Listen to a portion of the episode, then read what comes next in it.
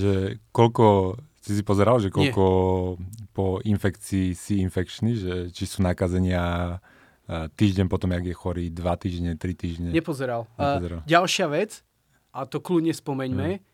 že ja som vôbec nič o covide nepozeral. Nikdy, mm. že ma to mm. proste nezaujímalo. Hej. Že dokonca aj keď som ho dostal, ja som rozmýšľal, ako sa dostať z toho po svojom, namiesto toho, aby som kúkal niekde do, mm. že proste, to ak chceš, tak to kľudne povedz, lebo ja som ten... No už sme začali, toto tam necháme, len že, že toto, že aby teda ľudia vedeli, že sme zodpovední, ale že teda prečo ja nemám ruško a ty nemáš ruško, teda okrem toho, že bývame v spoločnej domácnosti, tak e, ten druhý dôvod je, že teda ty to odo mňa už určite nedostaneš, to vieme na 100%.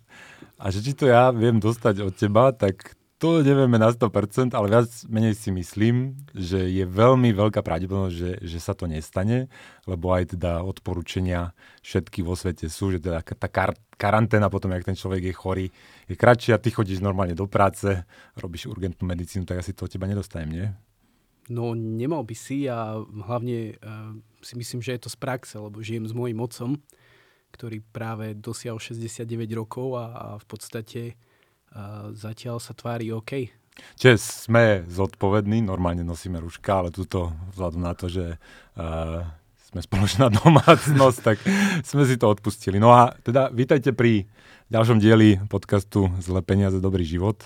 A tí pozornejší z vás si všimli, že tu není Aďa a, a je to teda môj kamarát Kajo. A dnes teda už ste možno vytušili sa, budeme baviť teda o covide, o tom novom, novom koronavíre a Aďa sa vráti, nebojte sa, že teda Aďa neodišla navždy, ale mi prišlo zaujímavé sa porozprávať o covide práve s Kajom, a, ktorý je teda môj kamarát a ktorý to už mal, takže, takže vítaj Kajo, čau. Ahoj, ahoj, ďakujem za pozvanie. A, aby som vám niečo teda povedal o Kajovi, okrem toho, že je tu kamarát, čiže Karel Lacina má vysvedovanú urgentnú zdravotnú starostlivosť. 17 ro- rokov robil teda v tomto obore. Robil aj vo Veľkej Británii v záchranke, teraz robí na Slovensku záchranke. Okrem toho je Primal Health Coach, a robí health coaching, takže akože venuje sa tejto téme. A okrem toho je freediver, freediving sme spolu robili. A Okrem toho... Skimo hobík. Je, je skimo hobík, akože ja som tak trošku prepadol tomu skimu aj teda vďaka Kajovi a chodíme, chodíme vonku, sa naháňame na tých lyžiach. Ale hlavne ešte ďalšia dôležitá vec je, že teda Kajo je podobne postihnutý ako ja a teda a nejakým spôsobom sa snaží tre- pozorovať, čo sa s ním deje a trekovať to.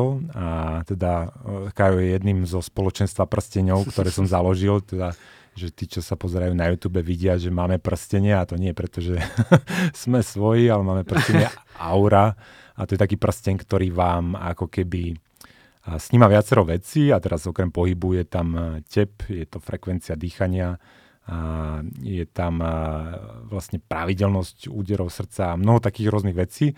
A to ma práve viedlo k tomu, že som si Kaja zavolal sem, lebo tá kombinácia toho, že teda sám seba sleduje, je fyzicky aktívny, je plus minus taký starý ako ja, trošku mladší, teda teraz som mu trošku poškodil, ale uh, trošku mladší, ale že, že, že zra- máme dataset ohľadom toho, teda, čo sa dialo a ohľadom toho, čo sa bude diať a to mi príde dosť zaujímavé, že väčšinou teda počúvame tie príbehy o tom, že ako to ochorenie prebieha u nejakých akože rizikovejších pacientov, ale Kajo je taký príklad, že ako to prebiehalo u niekoho, kto bol relatívne zdravý, a fyzicky aktívny a zároveň sa sledoval. Jo, asi tak. Ako sa cítiš? Uh, stále nie fit. Stále by to mohlo byť lepšie. Uh, každopádne už je, cca za 3 dní tu bude mesiac, čo som bol nakazený. A v podstate tie príznaky sa objavili niekde 5 dní po nakaze. Dovtedy si chodíš voľne a myslíš si, že všetko je OK. A toto je asi ten najväčší problém toho, ktorý ľudia nevidia. A ja som to nevidel, pokiaľ sa to nestalo mne tiež. A uh, asi sa dostaneme bližšie k tomu, že čo, čo sa dialo každý jeden deň po tej nákaze a, a kým, kým to neprešlo. Ale stále nie som fit. Nie som fit. Z pohľadu čísiel by som už povedal áno, hej, že keď sa pozerám, pozerám na tie óra záznamy, tak to vyzerá všetko wow, že, že to už vyzeralo po desiatom dní, že som na koni. Dokonca som sa pomalinky začal uh, snažiť navracať do, do nejakého tréningu Ale a, asi najväčší problém je ten, že že problém je v tých voľných dňoch. Že v tých voľných dňoch stále cítiš, že tvoje telo nie je OK, že stále s niečím ako keby bojuje. A je to nejaká únava? Alebo je to únava, čím ďalej mám viac zanesené priedušky, hej, že proste brhlem, furt, suchý kašel, v podstate neviem si ani odkašľať, ani nič a, a, a hlavne, hlavne je to tá únava. O tréningu je to trochu iné, že vôbec prvý tréning, ktorý bol, keď som sa išiel, že prejsť, tak som išiel z auta a mal som 130 púzov. Hej. Že mm. proste som len stál a, a bylo mi srdce. Ako pomežte, keby... pomežte, predtým, než začneme rozoberať tie jednotlivé mhm. ukazovateľe, mm-hmm. ktoré sú veľmi zaujímavé. Vlastne aj o, to sa, o tom sa chcem baviť, že toto nemá byť len o covide, ale mi príde užitočné ako keby sledovať, najmä v našom pokročilom veku, už tie naše tela a hlavne, keď je človek akože sa snaží byť fyzicky aktívnejší, to znamená, že hej, že chodíme na tie lyže a trošku si nakladáme, trošku akože trénujeme v úvodzovkách, chodíme na nejaké preteky. Takže mi príde dôležité sledovať tie jednotlivé ukazovateľe a to, to vlastne sa dostávame na začiatok, teda Ty si sa nakazil, to bolo štvrtok, myslím? Štvrtok 15. Nie, buď štvrtok 15. alebo alebo v piatok deň potom. Hej? Že bol to buď jeden alebo druhý deň. My, my akože aj s inými mojimi kamarátmi, my sme mali taký typ, že kto dostane COVID z našich kamarátov ako prvý. Vyhral a som? Vyhral si ty, teda, teda vy... ako zhodli sme sa e, ešte, ešte s jedným kamarátom, že, že ty, ale ja som si myslel, že si to doniesie z práce, vzhľadom na to, že mm-hmm. ty asi záchranár, ale toto to nebolo tak, že ako, ako sa to stalo teda? Nie, bolo to povedzme od veľmi blízkych príbuzných, ktorí som navštívil. Inak veľmi dobré pozorovanie a, a presne sa to deje aj s tou prácou, že a my si myslíme, že najväčšie riziko to dostať je v tej práci, ale absolútne podceňujeme to, že to môžeme dostať od našich najbližších, ktorí ešte o tom nevedia vôbec, že sú nosiči. Hej. A preto si myslím, že nosenie rúška je oveľa dôležitejšie u ľudí, ktorých sú nakazení, ako tí, ktorí sa chránia pred tým vírusom. Lebo Pravdu povediac, e, nepamätám si to presne, ale myslím si, že keď som bol na tej návšteve, tak som rúško celý čas mal ja mm-hmm. a mhm. nakazení ho nemali, lebo nevedeli mm-hmm. ešte o tom, že sú nakazení. Takže podľa mňa to, že si dáš rúško, aby si nechrchlil ďalej tie veci, nevydychoval ich von, je oveľa dôležitejšie ako to, že ich nepríjmaš. To, to úplne súhlasím. No a potom podľa mňa, ako nič si necítil, nič, nič, nič sa nestalo. Nič, dokonca ak by sme sa pozreli na záznamy, tie záznamy uh, počas víkendu boli ešte lepšie. Ja som nič nerobil, alebo mm-hmm. mal som tam možno ešte nejaký tréning, nepamätám si teraz presne, ale proste HRVčko, tá srdcová variabilita. Teraz stopnem na chvíľku, aby som teda dal, že, že tie dáta, ktoré máme, a teraz to je na tom zaujímavé, že z toho prstenia vy viete zistiť, či je tep a ono to merá akože priebežne, celú noc akože e,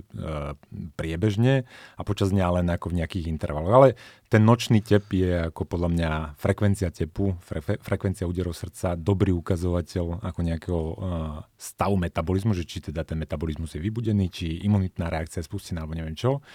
Keď máte dlhodobý nejaký priemer, ako ja, ja mám ten prsten, myslím, že teraz už je to tretí rok, ty ho máš myslím dva roky alebo koľko? Dva niečo, hej. Takže, takže vy viete, ako sa približne máte plus minus, čo sa týka tepu a tých ostatných ukazovateľov počas tej noci cítiť. Čiže je tam tep, potom je tam HRV, Kajo to už spomenul, to je variabilita uh, úderov srdca. No a pre mňa, ja som si ten prsten kupoval hlavne kvôli tomuto ukazovateľu, lebo to HRV je veľmi, dobre prepojené na a, rôzne ukazovatele teda najmä chronického stresu. Je, že keď, keď ten organizmus je pod stresom, tak to HRV je horšie, keď je akože zregenerovaný, zrelaxovaný, ten organizmus nič nerieši, tak to HRV je, je super, je lepšie. A v tomto prípade lepšie znamená vyššie. My si ukážeme aj obrázky z toho, čo sa tu bavíme, ale len aby ste vedeli, že HRV čím vyššie, tým lepšie, čím nižšie, tým horšie. Asi treba povedať, že je to veľmi individuálne, že my by sme si nikdy medzi sebou to HRV nemali porovnávať, lebo každý sme niekde inde. Ty máš fyziologicky oveľa nižší puls ako ja, to znamená, že ja, ja si myslím, že čím nižší puls, tým vyššie to HRV je, pokiaľ je všetko OK. A, ale je to individuálne. To znamená, ty si musíš pozerať svoje čísla a sledovať sa sám a ja sám a nikdy by sme ho nemali porovnávať. Hej, že Presne tak. Dôležitejšie než ten absolútny, absolútne číslo a preto je to neporovnateľné medzi nami alebo v našom spoločenstve prstenia. My vieme, že každý má trochu iné čísla, ale dôležité je porovnávať sa sám so sebou, spred týždňa, spred roka, keď som sa cítil podobne, keď som sa cítil inak. To HRV ešte, to je, tam je, to ešte poviem, to je taká zaujímavá vec, že ono, to HRV, to číslo samo o sebe hovorí o tom, ako nepravidelne vám bije to srdce. To je zaujímavé, že väčšina ľudí si myslí, že srdce má byť čo najpravidelnejšie, ale čím pravidelnejšie vám bije to srdce, tým je to intenzívnejší signál toho, že, že ten autonómny systém je riadený skôr s tým stresovým uh, stresovým systémom, tým sympatikom, to sa volá sympatikus, to je taký akože celý, celý systém, ale čiže čím pravidelnejšie, tým horšie, čím tak chaotickejšie, tým lepšie, to znamená, že ste uvoľnenejší, že spustená vagálna brzda a že ste OK. Čiže máme HRV, tep, potom frekvencia dýchania, tu počas noci vám teda to, ten prsteň meria, tak ako často dýchate. To je taký nepriamy ukazovateľ metabolizmu, je, že čím ako keby rýchlejšie beží ten váš podkladový motor, tým viac toho kyslíka potrebuje a tým viac dýchate a často je to spojené s tým vyšším tepom. A čo som ešte zabudol, Kajo? Ešte teplotu. Ukážu, teplotu, áno. Nočnú teplotu. Ja by som ešte chcel povedať e, k tomu HRV, že povedal si to úplne presne a správne, že je to tá variabilita, to znamená od toho jedného púzu po druhý, proste koľko milisekúnd je tam času, ktorý je spriemerovaný za dlhší čas. Hej. Bežne to nemusíme vidieť na EKG, že stále na EKG to srdce bije pravidelne, kebyže si robíme e, klasické internistické vyšetrenie. Ale ja si pamätám, že ja som to mal odjak živa, že keď mi natočili EKG niekde v robote, že som sa chcel učiť z toho, ako vyzerajú moje krivky a tak, tak tam bola tá arytmia kvázi. Hmm. A presne je to spojené s nádychom a s výdychom. Ej. Že keď sa nadýchujeme, zapájame ten uh, sympatikus a to srdce ide o niečo rýchlejšie a keď vydychujeme, tak sa spomaluje. A to sa presne aj nazýva v medicíne uh, si- respiračná sinusová arytmia. Hej? Ale v podstate to je fyziologického charakteru. Takto by to malo byť pozorný poslucháč, ktorý počúval aj predchádzajúci diely, vie, že my sme sa bavili aj zaďou o uh, mojom texte, uh, v mojom newsletteri Zle peniaze, dobrý život, ktorý sa nazýval Vydýchni si a tam som presne spomínal tento efekt, mm-hmm. že nádych je vlastne stresujúci, to je akože sympatikum, výdych je vagálna stimulácia, je relaxujúci, čiže keď si chcete akože znížiť rozbušené srdce alebo čo tak sa to dá robiť tým, že si vydýchnete, že spomalíte ten výdych napríklad cez pery, alebo si zaspievate, alebo nejakým iným spôsobom sa pohráte s tým dýchom. No ale poďme späť uh, ku covidu. Ešte teraz, mňa teraz napadla taká vec, že ja nie som lekár a dúfam, že teda nečakáte, že tento podcast je liečivý, uh, že teda my vyriešime vaše problémy. Keď máte covid, komplikácie, hoci čo, choďte k lekárovi. Toto je čisto na bádanie, skúmanie edukáciu a vlastne chceme pochopiť, že teda, čo sa deje, ako sa to deje a myslím si, že je to veľmi, a, veľmi zaujímavé. Čiže pomená to, že si mm-hmm. sa mhm. nakazil, nič si necítil, ešte si čo si potrenoval, no ale v pondelok mm. si volal Katke a, a že teda už že si mal nejaké horšie čísla, myslím, alebo či, pamätáš si to? A, že... Takto, v pondelok som cestoval ešte do Bratislavy, lebo som tu mal nejakú robotu a bol som v centre, kde vlastne uh, koučujem a počas dňa to bolo ešte OK, ej, že, že síce ráno som sa v pondelok zobudil, moje čísla vyzerali divne, a vtedy, ale... si zavolal, vtedy si zavolal Katke a ja som len počul, že, ho, že telefonuje s tebou a že si povedal, že máš nejaké divné čísla e, na, na, na prstení a ja som hovoril, COVID má, má COVID.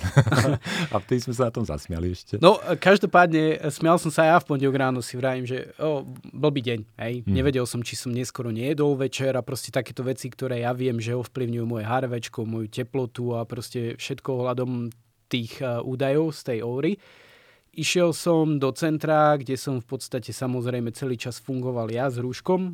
Vždy ho mám práve kvôli tomu, že som si myslel, že môžem nakaziť ľudí, lebo čo ak niečo chytím v práci. Mm-hmm. A urobil som jednu zásadnú chybu, mal som tam chvíľu prestávku, tak som chytil kettlebell a urobil som si pár swingov, myslím tým okolo 60 alebo 70. Prišiel som v ten večer domov a už som sa cítil nejak, že ma asi mohli aj tie swingy, alebo proste nejak sa to zhoršovalo. Na druhý deň v útorok ráno tie čísla boli hrozné. A ja si hovorím, ej, nie je dobre. Hej. Bohužiaľ som šiel ešte do práce v ten deň, lebo, lebo nič nenasvedčovalo tomu, že by som mohol kvázi od niekoho niečo dostať.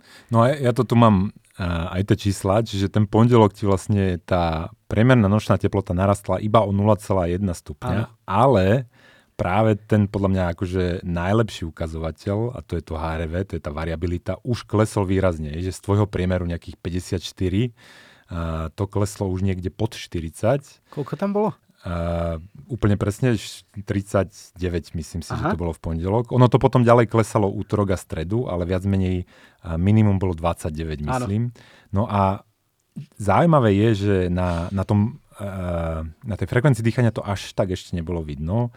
Uh, bolo to trochu už vidno na tepe, akože priemerný, ak to tu môžem zverejniť. Jasné, jasné. Máš 52 a v pondelok to už narastlo uh, na nejakých 56-57, myslím, ale potom prišiel až ten skok uh, k tým vrcholovým číslam k 64, čiže počas toho ochorenia ten nočný kľudový tep narastol z 53 priemerných na 64, čiže mm-hmm. to je mhm. zásadné zvýšenie. Uh, priemerný prebená fe- frekvencia dýchania zo 14,3 na 16,8. To je masaker. To je to, ako, že... si ľudia nevedia, o, o, ak si to nevedia uvedomiť, hej, tak je to fakt... To je zásadne zvýšenie, zrýchlenie dýchania. A ono to je spojené aj s tou horúčkou, lebo potom už prišla aj teda tá zvýšená teplota. A tie ďalšie dni potom pondelku to už narastala tá teplota o 0,7, potom o 1 celý stupeň. Mm-hmm. No a teda kedy si uveril, že máš COVID? Uh, Dobrá otázka. Uh, každopádne v útorok, keď som bol v práci, sme si ešte aj s kolegom robili o tom srandu. Samozrejme, že sme ešte chodili na výjazdy, ktoré mali podobné symptómy a tak. Samozrejme, chránil som sa najviac, ako som mohol. A neviem ani, či som bol v ten daný moment už infekčný alebo nie. Hej? Že či, som, či som proste kvázi roznášal, roznášal ten COVID. Ale počítam, že niekde okolo pondelku, útorku, že, že tam je asi dosť dlhá doba medzi tým, ako sa nakazíš a kým vôbec ty začínaš proste prenášať. Hovorím to z toho dôvodu, že bol som s veľa ľuďmi cez víkend, známymi, ktorí ďalej fungovali normálne, kdežto... Ano. Ešte Mož... zopakujem, možno ste, ono v štvrtok došlo k pravdepodobne k nákaze. V pondelok prvýkrát ako boli také nejaké prí, príznaky. Útorok, Skôr čísel, hej? Čísel, čísel, čísel, čísel? Číslo, čisto z toho prstenia. Aha. Ale potom akože subjektívne zle to začalo byť... V útorok, útorok ráno. Útorok ráno. Som sa zobudil, zmeral som si doma teplotu. My si musíme merať teplotu aj v robote. Kvôli mm. tomu, že ak máme vysokú teplotu, musíme ísť domov. Mm. Nemôžeme slúžiť. Mal som 37,3, čo je podľa určitých norieb stále v poriadku. Mm-hmm. Takže v podstate mal som 37,3, ale už som sa cítil, že je to deň, kedy asi na mňa doláhla nejaká chrypka. Hej? A to je, ešte, ak môžem tak te zastaviť, to je práve uh, pekné na tom prstení a to je výhoda toho trackingu, že akéhokoľvek, v, ako, v akékoľvek podobe, že ono vám to dá trošku náskok. Že vám to dá náskok priemer 2 dní, že 2 dní dopredu 24 vy, až 48 hodín. Vidíte, si, mm-hmm. vidíte, že systematicky začnete niečo robiť a teraz niekto si povie, že no ale na čo ti to je predplatné, keď akože aj tak ochorieš, ale možno v prípade covidu to možno je pravda, ale v prípade tých iných niektorých chrípiek a nádch to pravda nemusí byť, lebo ja mám takú skúsenosť, že keď vidím nástup zlých čísel a subjektívne to ešte necítim, a teda nejdem si naložiť buď na skimo alebo, alebo zabehať, radšej si skôr láhnem, radšej sa dobre najem, držím sa v teple a dám sa do kľudu, tak často to neprejde akože do toho prejavu celého toho ochorenia a prehrmí to za 1-2 dní a neprejde to do tej klasickej 7-dňovej chrypky. Hm. Určite áno. No, čiže útorok, streda zistil si, že teda asi to není fajn? Útorok som uh, teda pracoval, v stredu som mal ísť do nočnej, kdežto som ráno v stredu volal, že nejdem nikam, že to vyzerá so mňou zle. A myslím, že to bol daný okamih v útorok večera alebo stredu ráno, som dostal informáciu o tom, že ľudia, s ktorými som bol, sú pozitívni. A som si povedal, ej, nie je dobré. Ej. A v podstate... A od radosti si stratil čuch, nie? Či, či to nebolo to vtedy? Nie. Uh, myslím si, že strátil som čuch uh, niekde v stredu. V stredu, no. Mm-hmm. V útorok, teda v útorok som bol v tej celodenke. V stredu som začal pociťovať neskutočné bolesti svalov, ale také, že som ich ešte v živote nemal. Jednalo sa hlavne o moju chrbticu, proste svaly po pristavcoch. Teraz som bol naozaj zmetený, lebo som nevedel, či je to z tých kettlebell swingov, ktoré mi asi vôbec nepomohli v ten pondiel, keď som bol rozobratý. Takže to je presne to, čo si povedal, že namiesto toho, že si oddychneš a lahneš, keď máš zlé čísla, tak ja si hovorím, OK, mám tu 10 minút, celý deň som len s klientami a proste nič. Tak som to tam nabušil. A teda v stredu som to začal cítiť. A nevedel som s tým, že už som sa stredu z postele nepol, tak som nevedel, či to nie je náhodou spôsobené aj tým, že ležím celý čas, lebo nemám rád, keď ležím celý deň a tvoria sa mi dekubity. Takže v podstate bolo to také, že začal som pátrať. No a niekde okolo štvrtku prišiel na mňa uh, nech, prišlo na mňa to, že som prestal cítiť chute a strátil som úplne čuch. Čo je v podstate z pohľadu tej chute je to zaujímavá vec. Neviem, či niekto niekedy skúšal, ty veľmi dobre poznáš Seta Robertsa a jeho prístup eh, Shangri-La uh, stravovania, kde uh, odporúčal, keď niekto nechce robiť jeho presne metódy, je so štipcom na nose a v podstate vtedy prestávaš cítiť chuť toho jedla. A toto bolo, toto bolo viac menej podobné až na to, že tuto bolo úplne odrezané. Že kebyže mi zaviažeš oči mm-hmm. a dáš mi čokoládový puding do taniera, alebo mi dáš proste pile of shit, tak proste nezistím, nezistím čo je čo. Hej? Že proste jedol by som to s lyžičkou, zavretými očami a vôbec, vôbec som nemal a pocit. ten návrat bol postupný tohto konkrétneho ako mm-hmm. príznaku, že tá, tá chuť... Chuť ten... sa vrátila naspäť v tom, že mm, som začal cítiť kyslé, slané, sladké, horké. chute. Ale či si mi dal med alebo čokoládu, mm-hmm. kebyže sa na to nepozriem, tak viem, že je to sladké, ale neviem, či je to mm-hmm. med alebo čokoláda. Toto trvalo určité dni. Uh, ja som skúšal čuch tak, že som si otvoril konzervu s tu nejakom a normálne mm-hmm. som čuchal, proste mal som nos v tom tu nejakovi. Nič, nič, proste absolútne.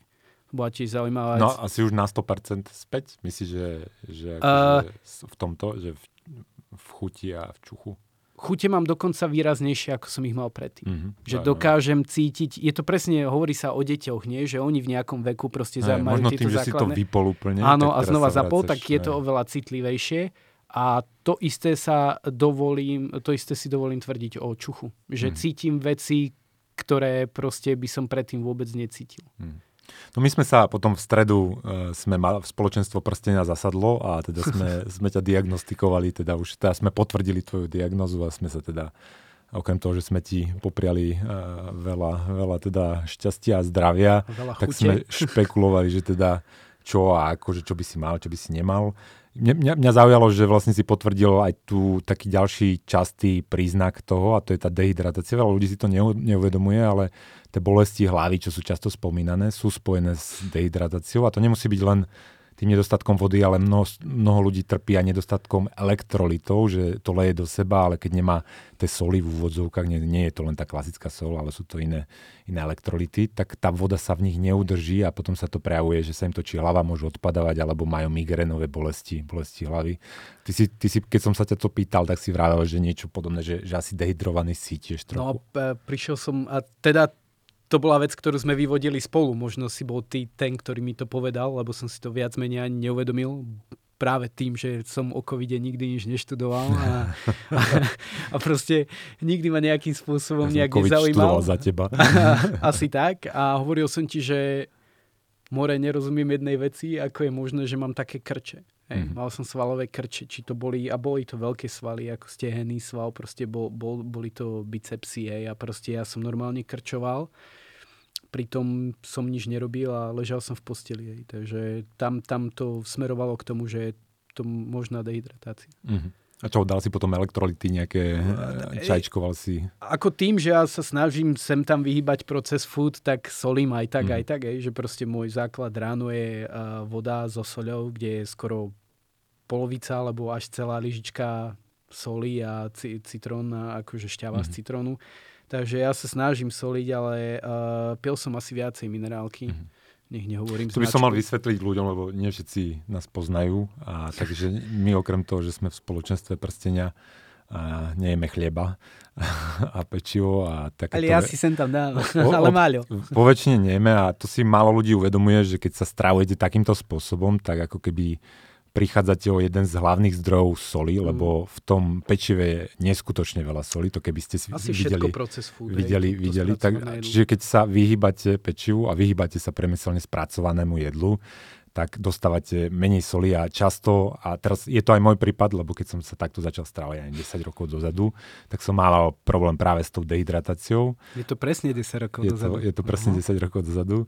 Takže na to si treba dať na začiatku pozor a urobiť si tie návyky a veľa ľudí je prekvapených, že koľko je tých 5-6 gramov soli, hej, že ako keď im to nasypete ráno do nejakej myštičky a poviete, že dobre, do konca dňa toto by ste mali nejakým spôsobom v jedle a v iných veciach zjesť, tak akože je to, je to viac. Ale pri tom covide, to som ako čítal o tom a mnoho tých ako keby symptómov sa dá vysvetliť práve dehydratáciou, ktorá pravdepodobne je častým príznakom tohto ochorenia.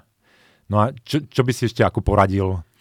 Takéto niekto, dúfam, že teda nikto z vás to nikdy nedostane, ale s veľkou pravdepodobnosťou tá jedna stotina minimálne áno. A ja si myslím dokonca, že možno aj viac, lebo ja mám takú tendenciu si myslieť, že ono to postupne bude prechádzať takto, že sa nestane zázrak, neodíde to do vesmíru na Mars s vystrelenou Teslou, ale že to tu s nami zostane a teraz možno to bude mutovať, ale postupne to bude prechádzať do populáciou.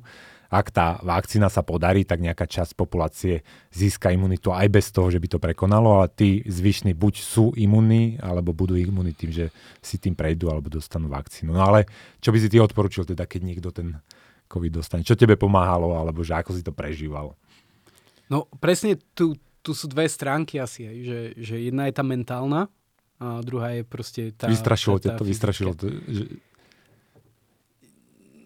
Neviem, či by som mal povedať, že ma to vystrašilo. Uh, musím povedať, že aj keď mám na, na uh, genetiku svoj názor a neverím všetkému, čo, čo proste sa hovorí o tom, že niekto má predispozíciu na vysoký krvný tlak, lebo to mali moji rodičia, moji prarodičia, tak ho bude mať aj ja. Je o to, ako sa v tom živote starám o seba na to, či ho dostanem alebo nedostanem. To neznamená, že ho nemôžem dostať, ale či robím všetko preto, aby som ho nedostal.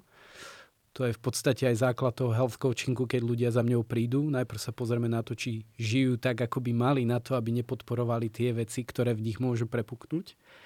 A napriek tomu musím povedať, že v mojej rodine je predispozícia na ochorenia dýchacích ciest. Cez môjho dedečka, čo oco je z Prahy, tak on zomrel na rakovinu proste plúcných ochorení otcová sestra umrela proste na fibrozu plúc, takže viem, že tá predispozícia... Že tam slabosť v tých plúcach. Áno, že je tam nejaká slabosť a tým, že moja mama, ktorá je z druhej strany, zase nie je otcová strana, ale mama, tak mama umrela na rakovinu plúc pomaly 4 roky dozadu. Takže to bolo jediné také, vrajím si, OK, COVID zasahuje plúca, asi nie som úplne OK. A ak to aj prežijem, bude mať nejaké následky do budúcna, uh, bol to taký selfish prístup, lebo najviac, čo ma zaujímalo, je, že či sa budem vedieť vrátiť do tréningu a pokračovať tam, kde som skončil. Tomuto, ne... tomuto dosť rozumiem, lebo ako to je moja najväčšia obava, že keď ako, ako freediver, hej, že, že ja sa definujem pri tom potapaní cez plúca, lebo tie plúca sú naj, jedno z najdôležitejších pri tom potapaní, tak pri covide, akože pre mňa je to najväčšia hrozba, že ak by som mal ten ťažší priebeh a trvalé následky, že tá imunitná reakcia by sa preklopila do takej závažnej, že by došlo k poškodeniu tých plúc, tak to by som asi ja niesol horšie. Čiže ja, ja, to, ja, sa, ja sa cez toto na to dívam. No, čo, keď si povedal vlastne o, o tých plúcach, tak celkovo, že prvá uh, vec, na ktorú ja som sa zameriaval počas toho ochorenia, bolo, uh, bola moja saturácia hej, kyslíku. Takže v podstate... Mal doma, mal, mal mám, doma saturačný, mám doma saturačný štípec, alebo oximeter sa to nazýva. A pozeral som si v podstate hodnoty, kdežto normálne hodnoty sú niekde od 96 do 98, 99. Ak si z toho tak proste hyperventiluješ, hej, to nechceme k takým ľuďom často chodím na výjazdy, ktorí sa nevedia, teda nie, že nevedia oddychať, ktorí sa predýchávajú, voláme to normálne, že otrava kyslíkom. To si tu raz rozobereme, že teda dýchať veľa často nie je ten najlepší prístup k tomu, ako sa okysličiť. Každopádne, ak ideš pod 96 a nie si diagnostikovaný s chronickou obštrukciou dýchacích ciest, tak to nie je dobré. Takže pozeral som, či moja... A najnižšie, ako si sa dostal, že, že keď si to tak ako sledoval, že koľko bolo? Niekde som bol okolo 95-96, hej, mm-hmm. že čo, čo je v podstate normálna saturácia. Mm-hmm. A tí ľudia, ktorí sú diagnostikovaní s týmito plúcnymi ochoreniami, majú normálnu saturáciu niekde medzi 89 90. Mm-hmm. Hej. Ďalšia vec, veľakrát môžeme sa o tom pobaviť na budúce, ale veľakrát je ťažko určovať niečo. z prstu, že bolo by lepšie mať štipec na uchu, ako ide o ten centrálny obeh, stačí, že máš e, studené ale napriek tomu, ja by som akože, keď už naozaj máte ten problém, že to dostanete, tak podľa mňa ten oximeter Určite. je veľmi užitočný, minimálne pre pokoj vašej duše, že, že aby ste zbytočne nejaké subjektívne ťažkosti nemuseli akože aby vaš, vaša mysel to nenafúkla do nejakej katastrofy, keď vidíte trošku objektívne spätnej väzby v tom, že tie čísla sú relatívne dobre, tak myslím, že budete Bavíme sa o investícii 20 eur, hej, že to, to je strašne no, lacné. No, takže a sú tie ukazovateľe dobre. A čo, čo ďalšie, že čo by, čo teda, čo tebe pomáhalo, alebo čo si robil? Že... Ležal, uh, ležal, spal a nejedol, hej, že veľakrát, že, že toto je tá základná vec, ktorú ľudia tomu nerozumejú, že, že v podstate je dôležité, dôležité že to je, to je reakcia toho tela, že to telo, pokiaľ nie je zdravé, robí dve základné veci. Spí a nechce jesť, nechce príjmať kalórie. Že to je presný ten opak, čo robíme my, aj keď sme zdraví, že málo spíme a furt chalujeme niečo. Hej. Takže v podstate ja sa vždy aj svojich klientov pýtam, že čo robíte ako prvé, keď ochoriete? No veľa spím a nemám chud na nič, tak počúvajte svoje telo, lebo to telo vtedy niečo robí. Hej. Opravuje to, sa. To presne, presne tak, to aj u mňa a teraz akože to je vlastne zmena paradigmy, nie? Lebo to aj tvoja stará mama alebo babka hovorila, že však je chorý, dajte musí, mu jesť, musí tak, jesť. Musí a jesť. ja som akože proti tomu dlhodobo bojoval, lebo ja ako mám vo zvyku počúvať to svoje telo, ale keď si to uvedomíte, že to jedlo len je len nejaký iný útok na ten imunitný systém, lebo akože to črevo je tá hranica s tým vonkajším svetom a na tej hranici neustále prebiehajú bitky, lebo teda sú patogény, ktoré sa do vás chcú dostať. A vy zbytočne tú armádu pošlete k tomu črevu, namiesto toho, aby tá armáda išla do tých plúc alebo niekde inde, kde by mala byť. A nebojte sa, vy ne, nezomrete od hladu po troch dňoch, štyroch, piatich, ani dvoch týždňoch dokonca. Takže akože naozaj aj ja mám takú skúsenosť, opäť nie som lekár, ani sa nehrám na, na lekára na internete, ale tiež mám takú skúsenosť, že mi pomáha, ako keby, keď už dôjde k tej imunitnej reakcii, ktorá sa prejavuje tým ochorením, tak mi pomáha nejesť vtedy príliš, kým nemám teda chuť. Podľa mňa to trávenie samotné je tak ťažký proces toho tela, alebo tak dôležitý a toľko vecí tam musí byť zapojených, že presne ono nemá chuť sa zaoberať s niečím novým v tele, čo musí rozhodovať o tom, čo je správne, čo nie ale chce sa zaujímať o to, čo, čo už v tom tele je, že proste čo je narušené. A potom to funguje naopak, že keď ja vidím hlad, cítim hlad, akože u detí, keď vidím hlad, alebo u seba cítim hlad, tak viem, že je dobré, že už sme späť, že akože už, už sme za kopečkom a že už, už sa odrážame od dna a pokračujeme. No ale ešte... A ešte jedna vec, ano. zapamätaj si, čo si sa chcel spýtať, lebo to ma presne napadlo, uh, aby sme sa k tomu dostali, že prečo si myslím stále, že nie som fit Jedna z hlavných vecí, ktorú milujem, zbožňujem a je to môj jeden z najobľúbenejších biohackov, je vystavovanie sa teplu a zimy. Hej. Pre mňa sauna a vystavovanie sa chladu sú najlepšie veci pre moje zdravie, aké môžem spraviť. Nechcem ísť ani do jedného, ani do druhého. Proste niečo mi hovorí, necho tam, nebude ti tam dobré, nie, nie si fit. A toto, toto je pre mňa asi najdôležitejší jeden z ukazovateľov, ktorý hovorí, že keď toto povolí, že proste budem sa chcieť niekde švacnúť do studenej vody alebo budem chcieť ísť do sauny, tak uh, vtedy budem vedieť, že sa veci vo mne zlepšujú. Že tá odol... Možno to je taký ukazovateľ tej odolnosti, že, že ten systém je natoľko silný, že ten akutný stres vie zniesť, lebo ako to, aj to teplo, aj ten chlad je nejaká forma akutného tak. stresu. Pomeň, akože ja by som ešte na tomto mieste teda podotkol, že že podľa mňa D vitamín je strašne dôležitý v tomto a teraz možno už nie ani v priebehu tej choroby, ale určite v prevencii a možno ešte to neviem, ale možno aj počas tej choroby má zmysel, ako keď, je niekto, keď ho má niekto nedostatok, akože ho dať. A podľa mňa to k tomu naznačujú teda nie tie paper, nie len tie vedecké články, ktoré som čítal, ale podľa mňa je to, že, že najmä ako keby tí eh, černoši v Amerike, že často oni majú vyššiu mieru tých, toho ochorenia, alebo váž, aj vážnejšie tie ochorenia. Oni sú práve tí, mm. ktorí sú deficientní väčšinou na to dečko. A ďalšia vec, ktorá je, že, že často aj obezní ľudia, ktorí často obezní ľudia sú, ako keby majú nedostatok vitamínu D. A to aj preto, že v tých ich tukových bunkách sa ho veľa stratí. Aj, že, tak je uložený tam namiesto toho, aby že, bol v tom krvnom to, keď ja zjem, keď ja zjem uh, nejaké množstvo vitamínu D a niekto, kto má dvakrát toľko kil, tak máme, on má polovicu toho vitamínu D, možno ešte menej. Čiže a ono sa ukazuje, že ten vitamín D by mohol predchádzať, ako keby, keď nie priamo tomu ochoreniu, tak aspoň uh, k závažnosti toho ochorenia. No ale, aby som ti sa priznal, že keď si mi povedal, keď som pochopil, že máš COVID, že teda si stratil čuk a už teda nám to bolo všetkým jasné, tak ja som sa bál, ale nebal som sa o teba, ale bál som sa o tvojho otca. Mm. A to preto, že teda vy žijete spolu v jednom byte. A, ale tebe sa to podarilo, vám sa to podarilo, že napriek tomu, že teda ste žili spolu a boli ste spolu ne, pár dní, tak mm-hmm. on to nedostal. Tak ako sa vám to podarilo? Uh, takisto ako si povedal, že proste najväčší strach je z toho, že môžeš nakaziť svojho rodiča.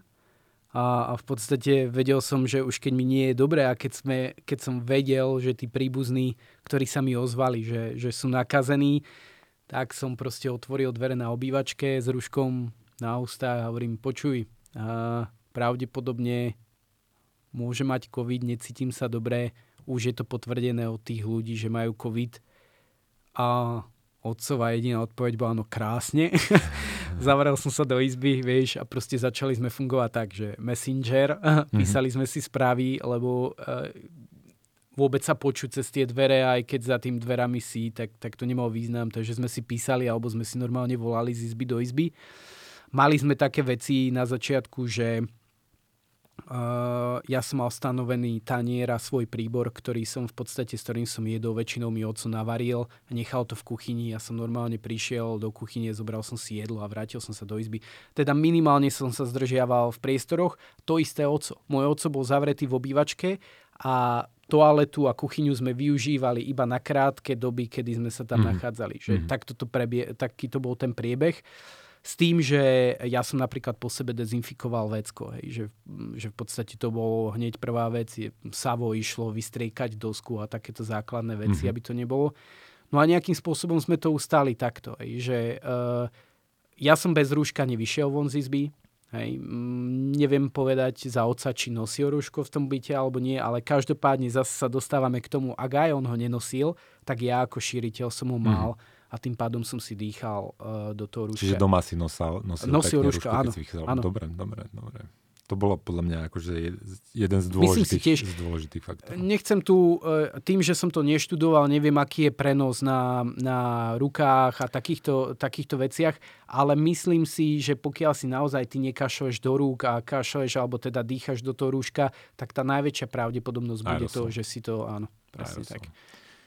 Dobre, Máme, pozriem sa, máme, už sa blížime k hodine, ale teda ešte, aby ste vedeli, že na konci máme aj otázky, lebo Kajo to zverejnil na svojom eh, Insta profile a tam kopu ľudí aj sa popýtalo veci, k tomu sa dostaneme. Čiže čo by som ešte chcel prejsť je uh, ten návrat. Hej, že teraz aby sme zavreli to ochorenie? Kedy, kedy máš pocit, že, že to bolo, a teraz nielen pocit, lebo máme aj auru, máme aj náš prsten spoločný, že ono sa to otočilo viac menej po tých streda, štvrtok a v piatok už si bol OK, alebo ako to bolo? V piatok, čo sa ty teraz akurát mám otvorený piatok, mm-hmm. čo sa kúkam teploty, bolo to OK. To dýchanie bolo stále o jeden dých za minútu viac ako mhm, normálne. Mm-hmm, čiže stále nad, nad a, a moja srdcová variabilita bola na 40, čo v podstate z tých čo som vyletel z tých 29, tak som sa začal vrácať na 40, teda som vedel, že tie čísla zase idú... Že už ideme späť. Ideme späť. V piatok som mal testy. Mm-hmm. Hej, ja som mal v piatok testy, v piatok Teraz som... opäť pomôžem poču- e, poslucháčovi, že štvrtok bola infekcia, teda čtvrtok bola nákaza a ano. vlastne sme v piatok o, o týždeň, týždeň neskôr. Áno, áno, áno. vlastne presne 7-8 dní. V piatok som mal testy, výsledok mi prišiel, ak sa nemýlim, v sobotu, nebol prekvapujúci. Negatívny. Inak, e, ak by mi vyšiel negatívny, tak neverím testom. To ti poviem na rovinu. Že, ani ja, že, ani že proste, lebo tie príznaky a to všetko, nie. napriek tomu, že som ja bol afebrilný, Hej. bez teploty a tak, tak príznaky. Ďalšia vec z chrípky v mojom danom stave, aký som, sa dostávam väčšinou do dvoch dní. Ani neviem o nej. Mm-hmm. Túto trvalo 4-5 dní, kým som sa vôbec začal vrácať do normálu. Mm-hmm. Tak mhm. som vedel, že je to niečo iné ako to klasické ochorenie, ktoré ma stretne raz za dva roky. Hej. Takže bolo to tak a myslím si, že, že tam som niekde pomalinky začal cítiť tie chute, vôbec, že sladké najprv, alebo tak, hej, že to nebolo o tom, že viem, čo jem, ale vedel som, čuch mi prichádzal asi ešte o trošku neskôr mm. na to. A, a otázka zniela, že kedy, si mal, kedy som mal pocit, že už som akože fit. Mm-hmm, nie, už... nie som fit. Nie, Nie som fit. fit, nie Nie, nie, nie, som tam, kde No som dobre, kedy si, lebo ty si, to som už videl na tej strave, tam sa teda sledujeme, že do čo robí a sa, akože sa motivujeme navzájom, ale vidím, že si nevydržal, že už si sa išiel prejsť, myslím, s obsom si sa išiel prejsť, si to išiel testovať trošku, nečí ti to srdiečko bije, alebo Takto, nie. ešte dôležitá vec, čo som chcel povedať. V piatok, keď už som sa ráno zobudil, pozrel, takto. Vždy je dôležitejšie pre mňa, aj napriek tomu, že, a myslím si, že je to u teba to isté, že máme oru a je to prvá vec, ktorú ráno kontrolujem, vždy si čeknem, ako sa cítim. Hej? Nie vždy proste chcem dať na ten prsteň, ale aj tak väčšinou povie to, čo si myslím. Hej? Že sú veci, kedy nie, ale, ale na 99% je to tak, že, že väčšinou áno. V piatok som stal, viem, OK, cítim sa oveľa lepšie, pozriem na, na čísla, viem, wow, vyzerajú lepšie, vraciame sa naspäť. Išiel som na tie testy, klasicky do mesta, na, kde ťa vytrú. To boli A- PCR, hej? To boli pecerka, hej. Mm. A tam som chvíľu čakal, bolo predo mňou 5 ľudí a bol som unavený z toho, že stojím. Mhm, Zrazu som musel mhm. vykonať nejaký pohyb a tak. Takže zrazu to načenie, ktoré tam bolo, ukázalo, že Ešte skoro. ešte skoro, presne tak. Neviem, e, potom som bol dlhodobo v karanténe a keď som sa dostal z karantény, čo bolo niekedy okolo ak sa nemýlim, e, 2. novembra mi Mhm. končila karanténa, tak som sa išiel vonka prejsť. Samozrejme, To bolo vtedy, myslím, keď si tam písal, že teda srdiečko ti išlo vyskočiť. áno, áno, áno, to áno. To, to, vtedy. to je presne No. to, že Samozrejme, nevybral som si rovinu, lebo Mhm. my s kým ľudia nemáme radi roviny, takže som si vybral mierny kopček, bol som sa prejsť s mojim otcom a bol som sa prejsť aj e, s obsom. A, a zistil som, že hneď ako som vystúpil z auta, som mal 130 púzov. Že ja som Teraz zajačik normálne, normálne, keby si normálne vystúpil z auta, tak máš koľko? 101. Tak, máš niekde o 101, 30% 108, vyššie, hej, že proste tam sa niekde pohybujem. A vedel som, že ako náhle spravím dva kroky do kopca, mám zrazu 160. Mhm. A ja som mal naplánované a tak som si povedal, že budem sa vrácať naspäť do tréningu, uh, ako, ako keby som bol po veľmi závažnom ochorení. Hej? Mhm. Že, ja neviem, keď sú ľudia po chemoterapii alebo proste nejakú, povedal som si, nič nie je dôležitejšie, ako to neprepáliť. Mhm. Že proste, ak to prepálim, tak si môžem uškodiť. A toto je otázka, ktorú dostávam často od svojich známych, ktorí sú možno športovci, niečo robia a niektorí si vážia môj názor, tak sa ma sem tam spýtajú, že, že čo si o to myslím.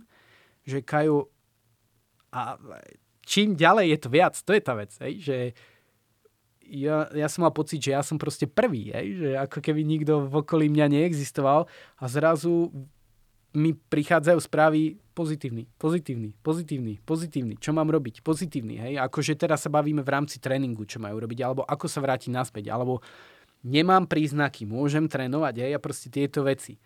A ja mám na to len jednu odpoveď. Ja neviem. Vieš, že ja neviem, čo majú robiť ľudia, ja neviem, čo mám robiť ja, ja skúšam, čo by malo byť to správne. Mám z tých štúdí a z toho všetkého, čo sledujeme proste známych športovcov, podcasterov a jedno s druhým, mám nejakú myšlienku, ideu, že ktorým smerom by som to mal ťahať. Ale či to bude správne, ja neviem. Obávam sa, že nikto nevie a preto, ako, preto som aj chcel robiť tento podcast, lebo chcem pomôcť ostatným, aby teda hľadali tú odpoveď spolu a je to presne ako ty, že jedna vec je teória, teda čo načítaš, čo by malo nejakým spôsobom fungovať. Druhá vec je empíria, teda čo z tých paperov nazbiera, že čo sa stalo naozaj, čo sa nameralo ako v populácii. No a potom si ty, hej, že to, to je tá individuálna, individuálny príbeh. A tam úplne súhlasím s tým, čo si povedal, že nemôžeme sa len hlupo dívať na ten prsteň, napriek tomu, že je to strašne chytrý prsteň, ale treba to kombinovať aj s tými pocitmi a, a z tohto všetkého treba vyvodiť nejaký záver, skúsiť a potom podľa tej spätnej väzby upraviť opäť tú cestu. Hej. Čiže a ja úplne s tebou súhlasím, že, že teda určite to netreba unáhliť. Že to si myslím, že, že teda platí. Najmä pri nás, čo sa už neživíme športom, ako tam sa nenikam náhliť a podľa mňa tie rizika toho, že to človek akože preženie sú o mnoho, o mnoho väčšie.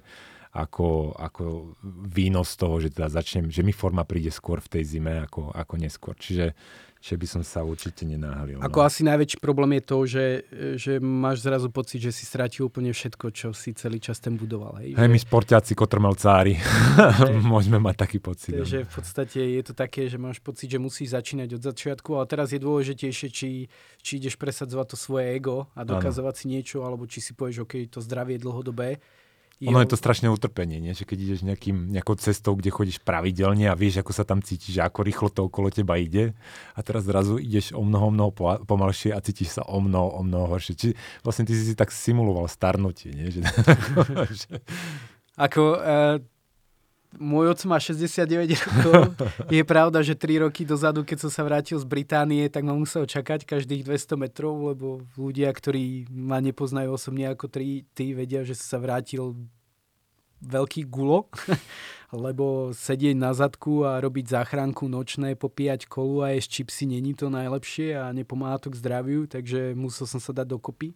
Zase ale musím povedať, že tvoj otec nie je úplne normálny, ale teraz v tom, v tom najlepšom význame ano. pozdravujem pána Lacinu, ale určite akože v tom pozitívnom Hej, je, je, je, je extrém, je extrém. Každý deň dokáže prejsť 20 kilometrov a v podstate je to bývalý profesionálny judista, ktorý mal nejaké výsledky za sebou, aj celosvetové, takže eh, je mi veľkým vzorom. Mm-hmm. A, a bolo proste vidieť, že, že sa nám to prekopilo asi dva roky dozadu, kedy povedal, že synáčku, konečne sa to vymenilo, že proste už musíš čakať, ty mňa nie ja teba, lebo už to bolo blbé, vieš. Ale bolo na čase, bolo Hej, na čase. Bolo, bolo na čase a, a presne teraz to tak bolo, že otco ma musel čakať za každým mhm. rohom, mm. lebo proste ja som nevládal. Aj ako ísť do kopca a mať to... Ja som si stanovil podľa svojich nejakých vecí, ako sa poznám a jedno s druhým, že pôjdem do 140 púzov. Ale keď zrazu spravíš dva kroky hore kopcom a máš 160, tak proste musel by som stáť a stál by som na 140. Takže používam hlavu, nepoužívam čísla, mm-hmm. používam pocity, to ako sa cítim a stále fungujem s tými pulzami, že, že sa snažím to niekde prispôsobiť. Ale zase nie som typ, ktorý bude sedieť doma, lebo nemal 140 pulzovej. Dobre, Kao, sme takmer mesiac potom, ako si to chytil. Na koľko percent si späť podľa teba? A teraz skombinujú subjektívny pocit aj číslo za ory.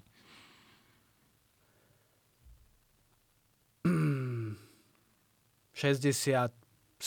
Fú, tak to ešte cesta pre teba. 67 si dovolím tvrdiť. A práve to, že vždy prichádzajú tie ďalšie veci. A čo je, čo je záhada práve, že ten tréning sa čím ďalej zlepšuje. Hej? Nehovorím, že som naspäť, a ten tréning sa zlepšuje oveľa pomalšie ako bežný život, mm-hmm. ale práve keď mám deň alebo dva dní po tréningu voľno, tak tie tie dni, kedy mám voľno, sú horšie pre mňa. Mm. Hej? Že v podstate mám pocit, že to, to recovery je oveľa dlhšie a ako keby nemalo čas to telo regenerovať, lebo ešte stále niečo rieši pomimo toho a to je pravdepodobne celkovo tá imunita. No, tak ti prajem uh, rýchly návrat, lebo teda za chvíľku nám nasneží a potrebujem parťaka. Listuj otázky, aby som to zatiaľ nejakým spôsobom zhrnul, že teda okrem tých praktických nejakých rád ohľadom covidu, by ste si z tohto mohli odniesť aj to, že, že podľa mňa je naozaj užitočné ako keby sledovať tie niektoré ukazovatele, o ktorých sme sa tu bavili, a to minimálne ten pokojový tep nočný a to HRV, a teraz sú na to rôzne zariadenia a rôzne spôsoby.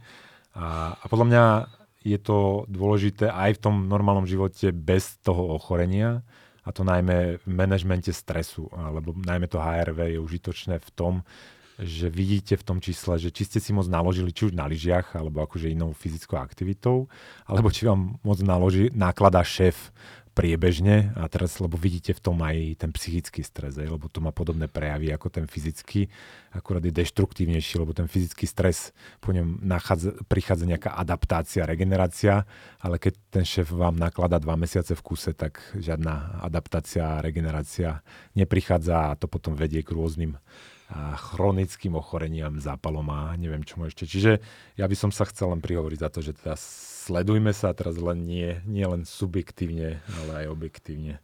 Dobre, Kaj, čo sa, čo sa pýtali? Pýtali sa, že ktoré z príznakov COVID-19 u teba boli najviditeľnejšie, ktorý z nich odoznel ako posledný, aká fyziologická zmena na tvojom tele ťa najviac prekvapila. Takže uh,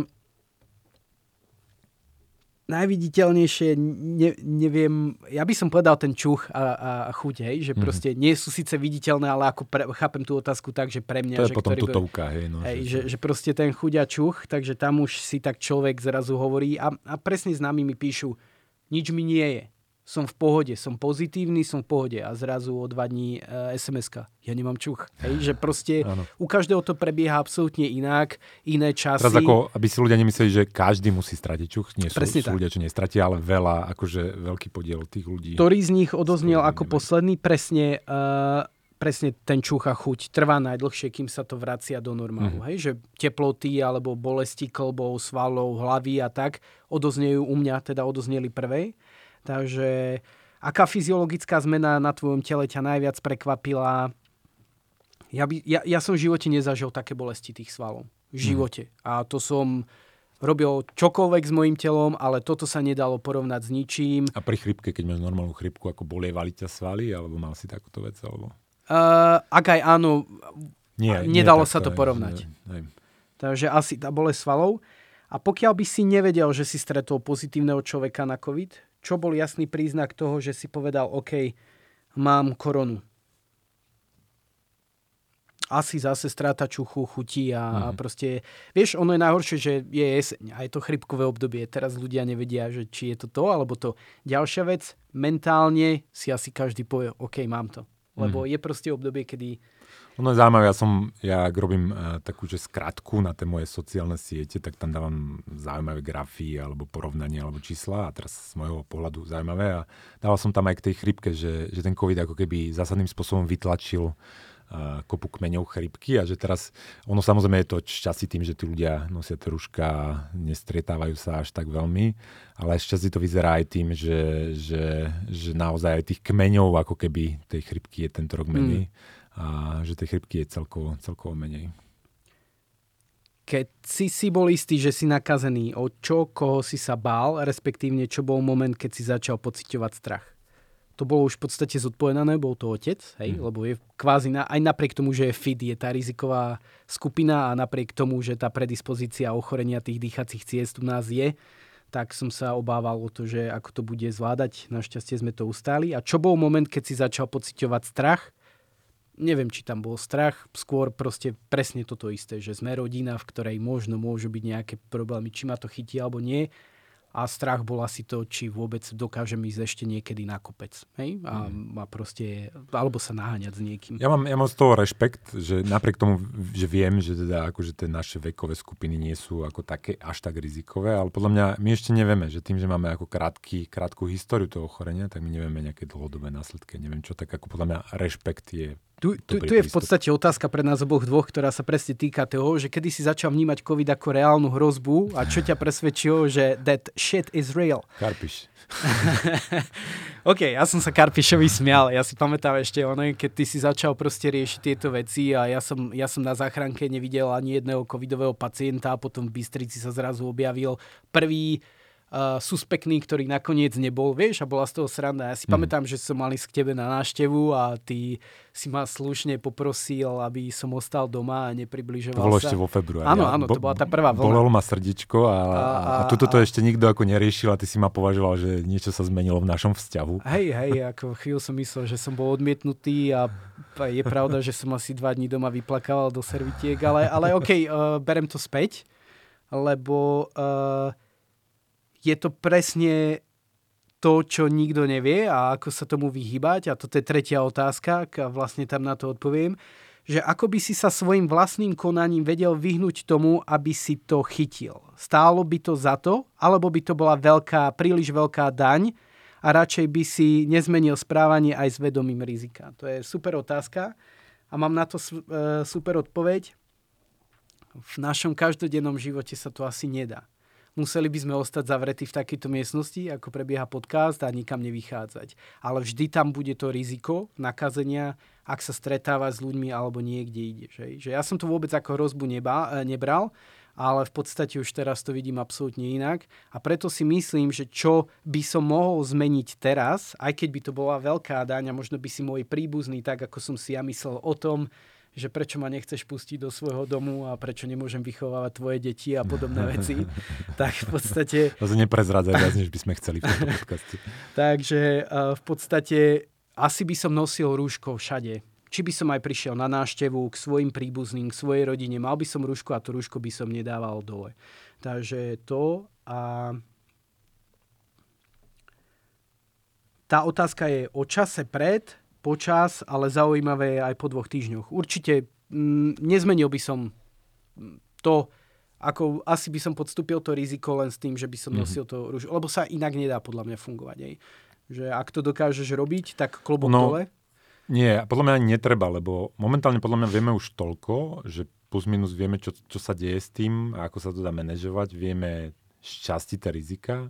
A teraz vzhľadom na to, že nepríde ten rozprávkový scenár a ono to kde si nezmizne, že s tým musíme žiť, tak je na čase podľa mňa realisticky k tomu pristupovať a ten rizika sa snažiť manažovať, ale nulové nebudú nikdy. A ja za zmenu paradigmy práve považujem tie lacné antigenové testy, že to, že vy viete za 1 euro plus minus, to, to je tá cena teraz už dnes, zistiť do 15 minút, či ste infekční alebo nie. Samozrejme s nejakou mierou presnosti, že nemôžete sa na to spolahnúť na 100% a teraz niekoho, niekto tým prejde a bude negatívny napriek tomu, že je pozitívny, ale keď ich urobíte viac za sebou, tak akože dá sa to zistiť. A podľa mňa ten antigen, ten, tento test je akože game changer a po ňom by sme mali otvoriť akože podľa mňa o mnoho vo väčšom a mali, ten antigen by sa mal stať súčasťou bežného života, podľa mňa sa aj časou, časom stane. Že, že tým, že my vieme krátkom čase lacno pretestovať tých ľudí, tak vieme zastaviť to šírenie, ak vzniká niekde opätovne nejaké ohnisko. A